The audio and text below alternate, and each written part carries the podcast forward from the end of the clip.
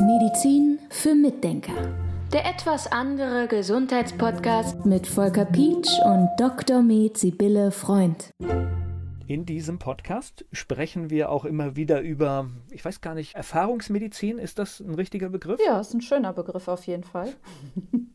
Weil es kommt daher, man wendet Methoden in der Praxis an und dann hat man Erfahrungen, wem es hilft, wem es nicht hilft und dann kann man das entsprechend in der Situation, die einem dann bekannt vorkommt, anwenden. Genau. Ja, und da gibt es ziemlich viel natürlich, weil wir haben ja eigentlich Jahrtausende lang nur Erfahrungsmedizin gemacht, bis dann diese Studien kamen, die man irgendwann mal angefangen hat. Wobei die Aussagekraft von Studien, so gern ich sie lese und so toll ich Studien finde, ist natürlich auch nicht immer ganz einfach einzuschätzen. Also da gibt es so viele Faktoren, die Studien schwierig machen. Darüber haben wir ja noch mal einen anderen Podcast gemacht. Also ich denke, beides ist wichtig. Erfahrungsmedizin mit Studien zusammen ist eigentlich schön. Also das ist dann wirklich interessant, wenn man nur auf einer Seite ist, ist es eigentlich so ein bisschen einseitig tatsächlich.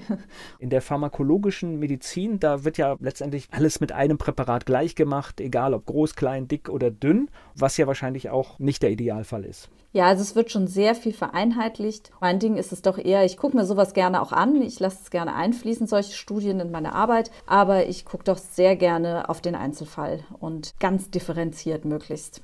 Kritisch taucht in den Medien immer wieder die Bioresonanztherapie auf. Kannst du uns erzählen, was das ist? Das ist eine Frequenztherapie. Das heißt also, man kann Frequenzen abnehmen mit einem Gerät, was das eben umsetzen kann in irgendwelche Graphen oder Zahlen oder in irgendwas anderes. Und man kann Frequenzen auch wieder aufbringen auf den Patienten. Und man muss dazu wissen, dass jede Materie schwingt alles ist in Schwingung. Also ob das der Tisch ist, der vor mir steht oder ob das tatsächlich Wasser ist. Beim Wasser sieht man es, aber bei fester Materie vermutet man es nicht. Aber überall ist Schwingung und die kannst du immer abnehmen mit einem passenden Gerät und kannst sie dann auch darstellen. Und das Verrückte ist, irgendwann hat jemand festgestellt, dass man diese Schwingung auch umdrehen kann. Das ist so ein bisschen wie am Flughafen in Frankfurt. Ich weiß nicht, ob du da schon mal im Bahnhof warst. Im Bahnhof am Flughafen in Frankfurt. Und das hört okay. sich gerade an wie ein Paradox, aber es ist schon so richtig. Und ja, ist ein großer Bahnhof, ja. Genau, und an beiden Seiten des Eingangs in die Bahnhofshalle stehen riesige Boxen also riesige Lautsprecher. Und die stehen dort, weil der Schall von den Zügen, die dann reinfahren, in die Halle aufgenommen wird, invertiert wird, also umgedreht, die Schallwelle wird umgedreht und durch die Boxen in den Raum reingegeben wird. Und dadurch entsteht eine wahnsinnige Reduktion des Schalls. Also es wird deutlich leiser. Und das haben wir auch im Lärmschutz um den Flughafen rum, kann man das an Fenstern anbringen, dass der Lärm aufgenommen wird vom Flugzeug, invertiert wird, also der Schall wird umgedreht, abgegeben und dann hast du eine Neutralisierung dieser Frequenzen und dann ist ziemliche Ruhe. Kennst du das? Ja, ich kenne das. Ich habe da auch schon Berichte darüber gesehen, ah, dass ja. das auch am Frankfurter Flughafen tatsächlich sogar auch angewendet wird oder zumindest getestet wird, um die Lärmbelästigung damit auch generell zu minimieren. Genau. Und da kam jemand auf die Idee, schon vor einigen Jahrzehnten,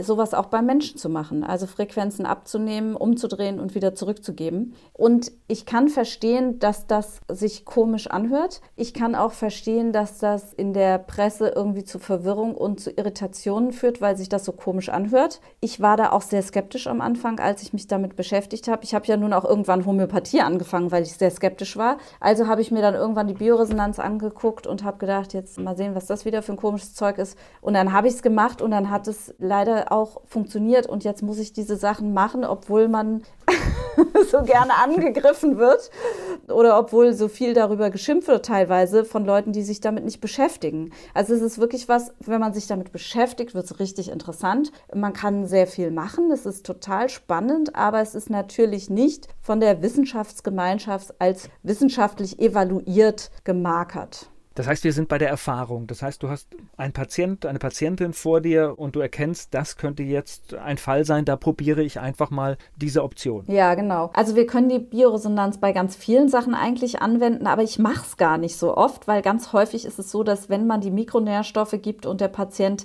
sich ordentlich ernährt und vieles umstellt im Leben, dann funktioniert häufig schon vieles. Denn interessanterweise ist es ja so, es ist eine Frequenztherapie. Das heißt also, wir greifen in die Regulation ein und versuchen, den Menschen dahin zu bringen, dass er sich selber wieder regulieren kann. Und mir ist eben aufgefallen, wenn die Basics stimmen, mit Ernährung und Mikronährstoffen so, dass viele Menschen sich dann schon regulieren können. Wenn das jetzt noch nicht der Fall ist und trotzdem noch Probleme bestehen, dann kann man eventuell auch mit Bioresonanz behandeln. Und ja, da gibt es ganz viele Optionen, also ganz viele, bei ganz vielen Symptomen. Also ich habe zum Beispiel einen Patienten, dem hat die Bioresonanz sehr gut geholfen bei der Borreliose. Ich habe Patienten, denen hilft es bei Periodenstörungen, Patientinnen natürlich. Ich habe Patientinnen und Patienten, bei denen hilft es bei Allergien. Das sind so Möglichkeiten, wo man das einsetzen kann, wo sich dann deutlich was verbessern kann natürlich nicht muss. Es gibt übrigens noch eine andere Sache, von der ich mich frage, warum man die so hinnimmt. Das ist Magnetismus.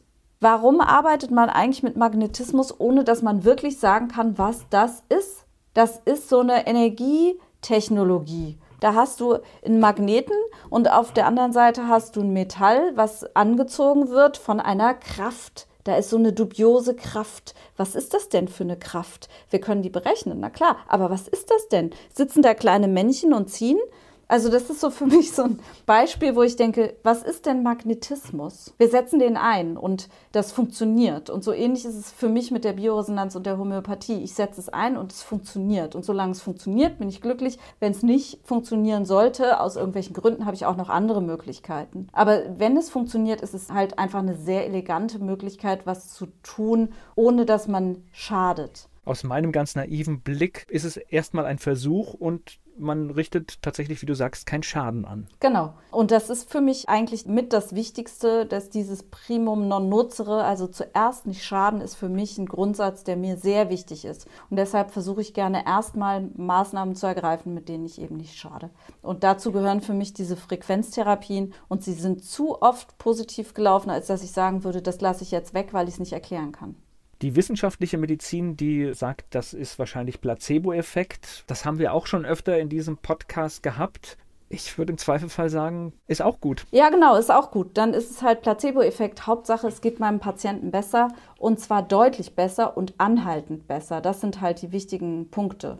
Kritiker formulieren ja auch bei dieser Behandlungsform, dass es gefährlich ist, wenn man die anwendet, weil dann vielleicht nicht die andere Medizin zum Einsatz kommt und man eine Krankheit zum Beispiel nicht entdeckt. Ja, aber das ist ja eigentlich absurd, denn das ist ja eine Therapieform und vor der Therapie kommt die Diagnostik. Also ich diagnostiziere ja erstmal und dann, wenn ich sehe, das ist für mich jetzt das passende Tool, was ich verwenden will, um den Patienten zu behandeln, dann setze ich das ein. Also erst die Diagnostik, dann die Therapie. Und insofern hat sich diese Aussage dann erledigt. Und du hast auch gerade Tool gesagt. Das bedeutet auch im Falle einer ernsthaften Erkrankung gibt es natürlich mehrere Behandlungswege. Na klar. Also wenn ich einen Patienten habe, der hat jetzt irgendwas lebensbedrohliches, der hat ein Herzkranzgefäßverschlüsse, dann schicke ich den natürlich ins Krankenhaus und dann muss der da passend versorgt werden. Dann mache ich mit dem keine Bioresonanz. Aber das versteht sich ja eigentlich von selbst, wenn man Therapeut ist.